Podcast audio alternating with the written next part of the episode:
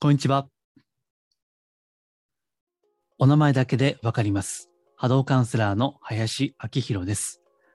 人のオーラや物のエネルギーをお名前だけで感じ取る能力をベースに、スピーチャル的なカウンセリング、ヒーリング、守護霊リーディング、タロットリーディングなどを行っています。今回のテーマは、宇宙に委ねて運命の波に乗る第一歩は、自力の不毛な反省を手放すこと。反省を手放せば宇宙に波に乗るその一歩となる。といったテーマでお話をしたいと思います。元ネタのブログはこの音声をアップしている前日に私のホームページマジスピに上がっています。文字情報で、まあ、ブログの方がより細かく書いていますので、それも合わせてご覧になりたければ、ホームページの方をご覧いただければと思います。え概要欄にリンクも貼っておきます。はい。えでは、本題ですけども、この反省を手放すですね。これが今回結論ですね。はい。で、今回の内容はですね、これまで何回か話してきたですね、可因論ですね。因果ではない。原因があって結果があるという因果とかカルマとかではなくてですね、その逆ですね。え結果が原因を作る。未来が現在を作るっていうですね、この逆方向。まあ、もちろん常識的ではないということは承知しているんですけども、えそれについて、えこれまでブログでも、このポッドキャストでも何度か述べています。ですから、ちょっとね、だいぶ、あの、前の内容と被る部分が今回はあるんですね。えとはいえですね、まあなかなか理解が難しいんですよね。まあ、分かるようで分からんと いうお声をですね、いろんな方々からいただいていますので、まあ、いろんな角度からですね、えー細かく話をしていきたいということで、まあ、もうすでに分かってるよという方は復習として、えお聞きいただければと思っています。はい。では、この反省なんですけどね、まあ、よくあることじゃないですか。なんか失敗したら反省をすると。え仕事でもそうですね、え家庭でもそうですけども、何か失敗や過ちがあったら、なぜその原因が、なぜ失敗したのかですね、原因を追求して、でそれで改善をするとですね、もう当たり前のことなんですけども、まこれがですね、え場合によっては結構しんどいこともあるよということなんです。ですから、誤解なく最初にお伝えしておくと、反省は大切ですね。あまあ当たり前ですよね。えーしかし、時にそれを改めた方がいい場合もあるという、まあちょっと例外的なことですね。えーそもそもこのさっき言った可因論っていうのはですね、非常識な一見そう見えることですから、この反省をしないというか、まあ、厳密に言えばタイトルでも言いましたけども、反省を手放すということなんですね。えこういったことをですね、ちょっとこの後説明をしていきたいと思っています。例えば、私は職業柄、普段からいろんな方のご相談をいただいているわけですけども、その中でこういった事例があります。例えば、自分の予想だにしないですね、トラブルとか理不尽な出来事、そういったことに見舞われる。それは仕事上だったり、人間関係だったり、あ、あるいは恋愛ですね。まあ、恋愛も多いですね。こういったご相談は。理不尽なね。えーあと、まあその前回、ポッドキャストをですね、お伝えをしていますけども、大切な人の死ですね。まあこれが、あの、もう、例えば癌のようにですね、ある程度時期が先であると、まあ、半年後とか1年後とかね、えそういったちょっとタイムラグがあるものだったら、まだ死もですよ。え突然亡くなるとかね、え急にもう晴天の霹靂のような、そういった大切な人との別れですね。えそういった時にこういったことを聞かれることがある。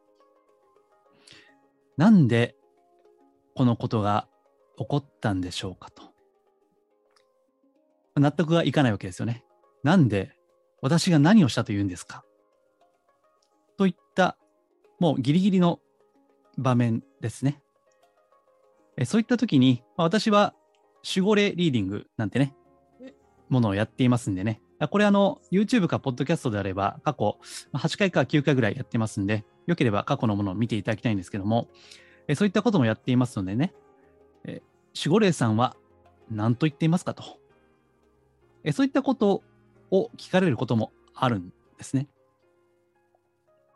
えところがですね、あの、守護霊ってね、いろんなものの見方があるんですけども、まあね、あの、いろんなこう、スピーチャル系の人がいらっしゃるんで、まあ中にはこう、ベラベラ喋るね、すごい言葉出るなという人もいらっしゃるし、まあいろんなパターンがあると思うんですが、私はあの、これ過去の音源聞いていただいてもお分かりかと思いますけども、あんまり言わないんですよね。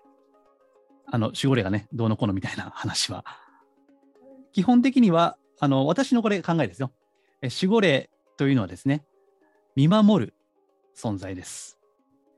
その、ああだこうだ言ったりとか、あれこれと手を貸したりはしない。なぜかといえば、人間の成長ですね。それは自分で失敗してそこから学んでということじゃないとできないわけですよね。だから過保護にやってもしょうがないわけです。ですから、そういったギリギリの場面で、守護霊さん何と言ってるんですか？ということを言われても、うん、まあ、私はほとんど答えはしないですね。えむしろ、それを答えというのは、やはり自分で見出していく必要があると思っているんですね。ところがですね、このさっき言った反省、これは過去を振り返るということですよね。自分の過去にやった行い、言動、思い方、考え方、それを振り返る。それが反省ですよね。ただ、理不尽な出来事、晴天の霹靂のようなものっていうのは、反省しても満足のいく答えは出てこないことが大半ですね。そこで例えば占いなんか行くとね、まあ、これブログでも書きましたけども、これ、そして、まあ、過去何回もこれ言ってますけども、それはあなたのカルマなのよということを言われる。まあ、これね、ほんとね、あのー、たくさん聞くんですよね。ですからこれ何回も言ってるわけなんですけども、何かあったらカルマという一言で片付けると。つまり、根性の思い方、考え方、過去のですね、えのみならず、いわゆる過去世、前世と言われるようなものですね。そこの、まあ、いけてない言動ですね。まあ、そんなもん知らんけどっていう、普通はね、知らんけどって話ですけども、そういうことを言われるわけですよ。それはあなたのカルマなのよと。ね。そういった別れる因縁があったんですねと。そういったトラブルを、それ見舞われる因縁があったのよと。言われるんだけども、あの、これね、聞きたいのはそんなことじゃないんですよね。これも、あの、そういったね、ご相談の中で、そういった言葉が、ご相談者さんから出てくるんですけどね。いや、聞きたいのは、なんでそのカルマなんだと？なんでなんですかと？なんでそういった過去世なんですかと？ね、もっともらしいこと言われるけども、その原因が知りたいんだって、だから、いわばその原因の原因ですよね。それを知りたいんだって、そのカルマって言われてもね、納得できねえと。まあ、それはそうですよね。根本的な原因は何かということを知りたいわけでしょ？だから、そういった相談もするわけですよ。ところが、それは、わからないんですよね。なんでその過去世なのか。じゃあ、例えば私がね、えー、過去、えー、まあ、こう地球に限定すると、あの、フランスでね、過ごしていましたと。まあ、フランスの、まあ、農民でしたみたいなね。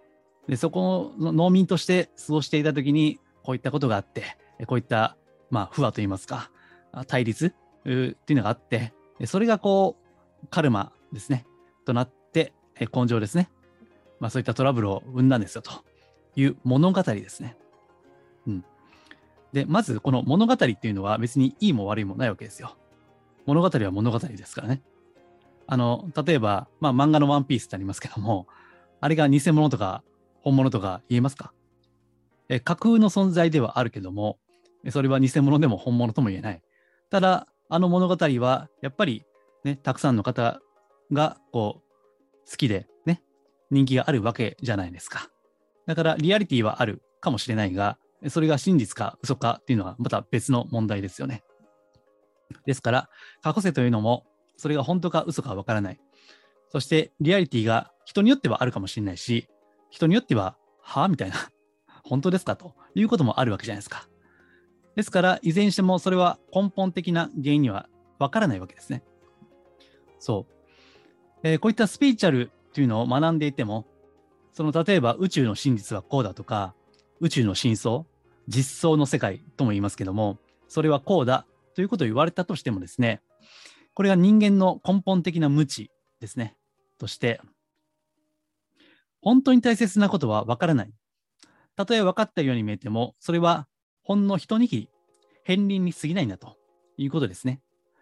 そして、私たちはいつ生まれるかも分からないし、いつ死ぬかも分からないわけです。そして、なぜ生きているのか。そして根本的には、なぜ私たちは存在しているのか。存在はなぜ存在するのか。それもわからないんですよ。まあ、それはね、もう哲学の方面では、もう謎ですよね。でも、それをずっと考え続けている人もいらっしゃる。まあ、古今東西そうですね。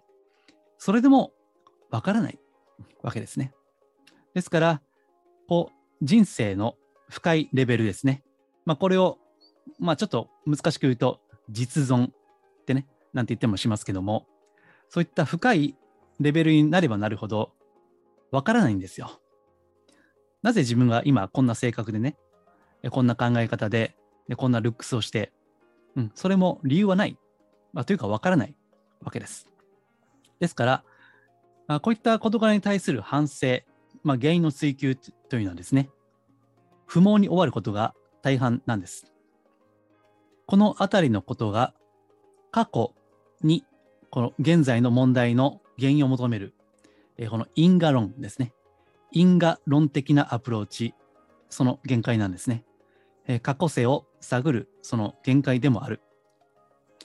で、今、スピーチャー的な、まあこれはね、そういったカテゴリーですから、そういった話をしていますけども、例えばですね、まあ、これブログには書いていませんけども、うん、自分のやりたいこと探しですね。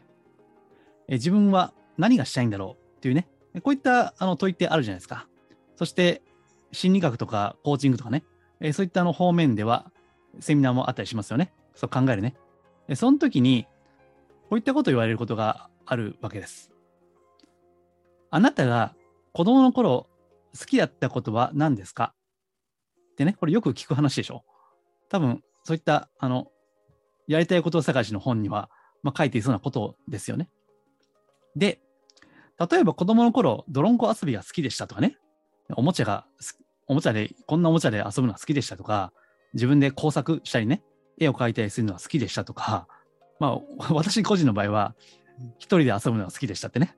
だから私、今、個人でやってるかもしれませんけどね。ただ、そういったことで、こう、探求してですね、あ、俺は、私はこれがやりたいんだということが分かる人もいるかもしれない。けどですね、まあ、これも時々こう聞くんですけども、好きなことって言われてもなと。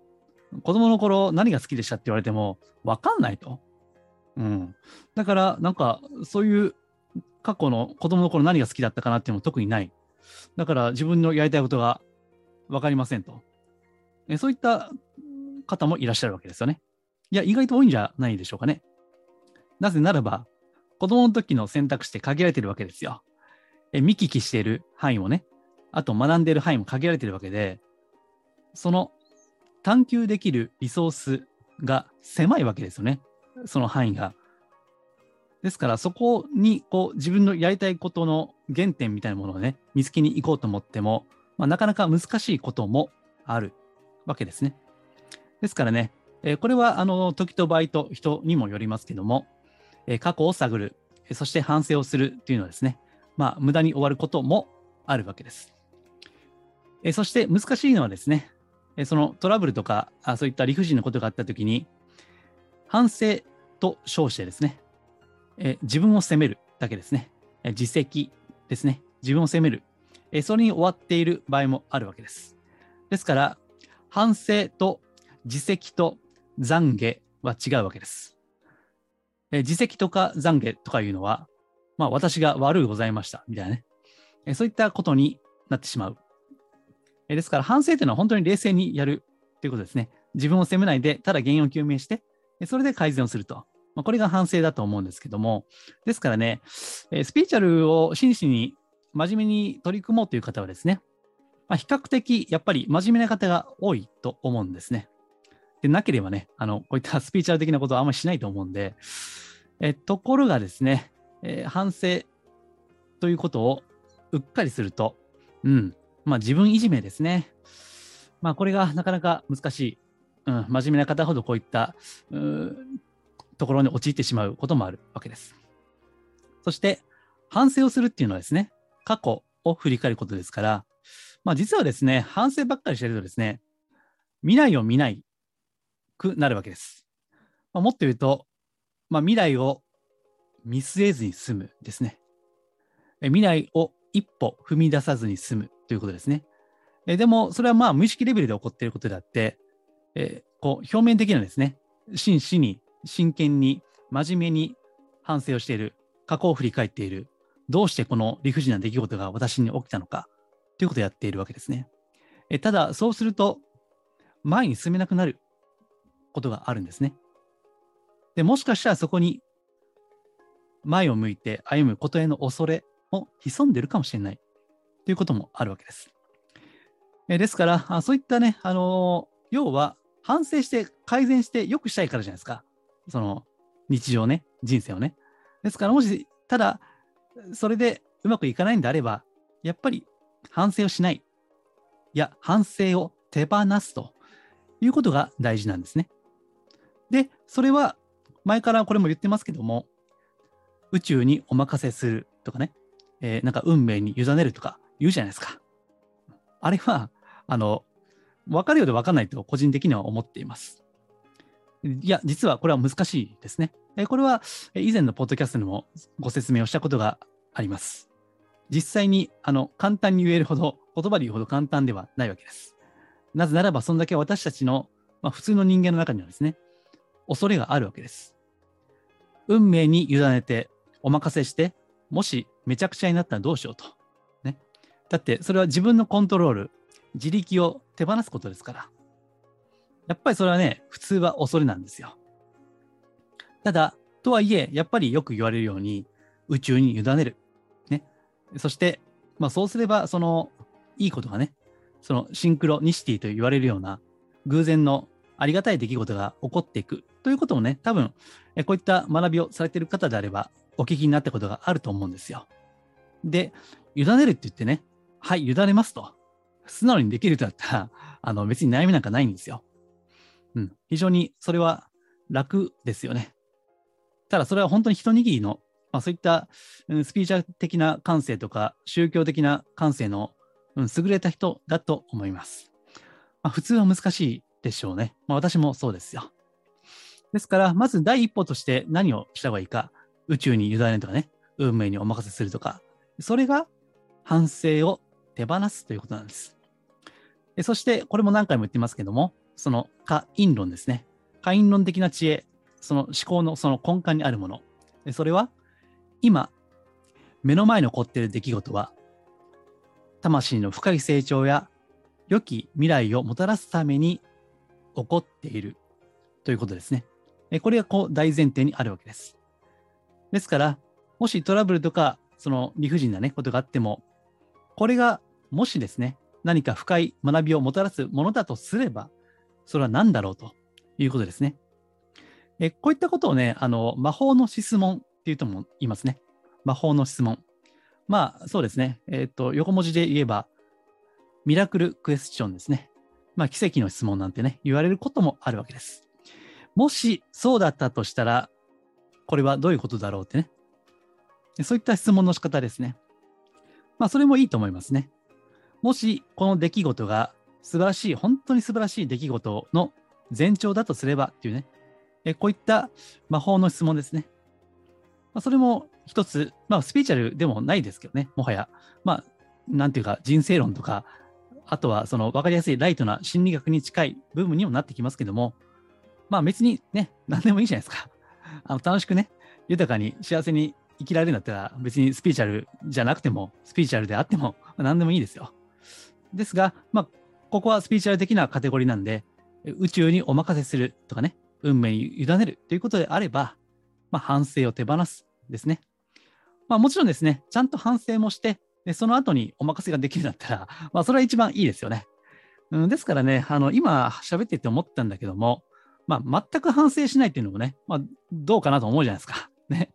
だから、あの、論理的にその言葉で反省できるところをやる。原因究明ができるところまでやる。さっきの例でいけば、そのね、身近な人のそのトラブルっていうのは、そのあなたのカルマなんですよと。えー、あなたがね、その数百年前にインドにいた時にみたいなね まあ、そういった物語を言われたとする。ね、カルマの物語ですね。でそれで、あ、そうですかと。ああなたはね、その先生はそういうふうに感じるんですねと。わかりましたと。でね、ただ本当のことはわかんないですよ。本当のことはね。えけど、まあ一応それも分かった上で、まあできるとこまでやって、あとは、あ、もうこれなんぼやっても答え出ないなと。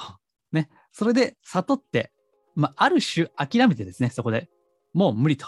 で、そこで切り替えるわけですよ。その因果論的な思考から可因論的な思考ですね。あとはもう委ねるしかないですね。うん、それも私いいと思いますね。ですから、え自力でやれるところまでやって、まあ、あとはもう、あの、待機だと、もう任せるしかないみたいなね。まあ、これが、あの、んまあ、普通の人、まあ、私も含めてですね、一般的な人はこれでいいんじゃないかなと思いますね。えー、一握りの、えー、そのセンスのいい人はもう一気に委ねられるわけです。えー、ところが、もう本当に一握りなんで、普通はですね、え不毛な反省、まあ、必要十分な反省しかしないと。でその後にもうあとは運命に任せるしかないというですね、まあ、そういった流れが普通はいいんじゃないかなというふうに思います。それでは今回は宇宙に委ねて運命の波に乗る第一歩は反省、自力の反省を手放すことといったテーマでお届けしました。あの、今ちょっとね、思いつきましたけども、私、あの、学生時代水泳部だったんですよ。泳いでたんですね。で、あの、泳ぐスピードが速い時ってどういうことかというと、全身に力がみなぎっている時ではないんですね。え、力が入りすぎると逆に遅くなるんですね。え、リラックスしている。適度にリラックスしている状態。まあ、これは水泳に限らずですね。まあ、あらゆるスポーツの共通かもしれませんけども、適度にリラックスしている状態が一番パフォーマンスを発揮できるということなんですね。うん。ですからね、あの、まあ、よく他力とか言ってもね、まあ、全く力入れないっていうのは ちょっと違うかなと思いますね。えー、適度にリラックスをしている状態ですね。うん。だから、まあ、他力というと、その100%他力でもない。ですからね、あの、宗教方面でも、まあ、浄土真宗とか浄土宗的な他力教もあればですね、えー、ひたすら座禅を組むみたいな、そういった自力型のものもありますけども、おそらくは、こう、自力100%でも、他力100%でもなくてですね、えー、個人差はあるんですけど、そのバランスを取っていくっていうのがですね、ですね大事かなと思います。ただ人によっては、自力中心の方がいいともいるだろうし、他力中心の方がいいという人もいるでしょうね。まあ、その辺はもうやはり、己を知るしかないわけです。はい。まあ、ですから、反省というのもですね、え反省で解消、解決できるとはそれでいいし、まあ、反省できなければ、反省がこうしても無駄だと思ったらもう委ねるしかないということですね。はい。えー、ぜひ、えー、こういったことを聞いて、あるいは読んでいただいて、えー、生きるヒントにしていただければ幸いです。はい。では、最後に、このマジスピラジオはですね、真のスピーチャル、あるいは脱お花畑スピーチャルをテーマに発信をしています。よければ、高評価、チャンネル登録、フォロー、ぜひお願いいたします。はい。では、今回は以上なんですけども、え、今日からですね、あの、最後にこのマジスピラジオとはという説明を入れるようにして、まあ、冒頭ちょっとね、あの、いつも思ってたんですけど、喋りすぎやなと。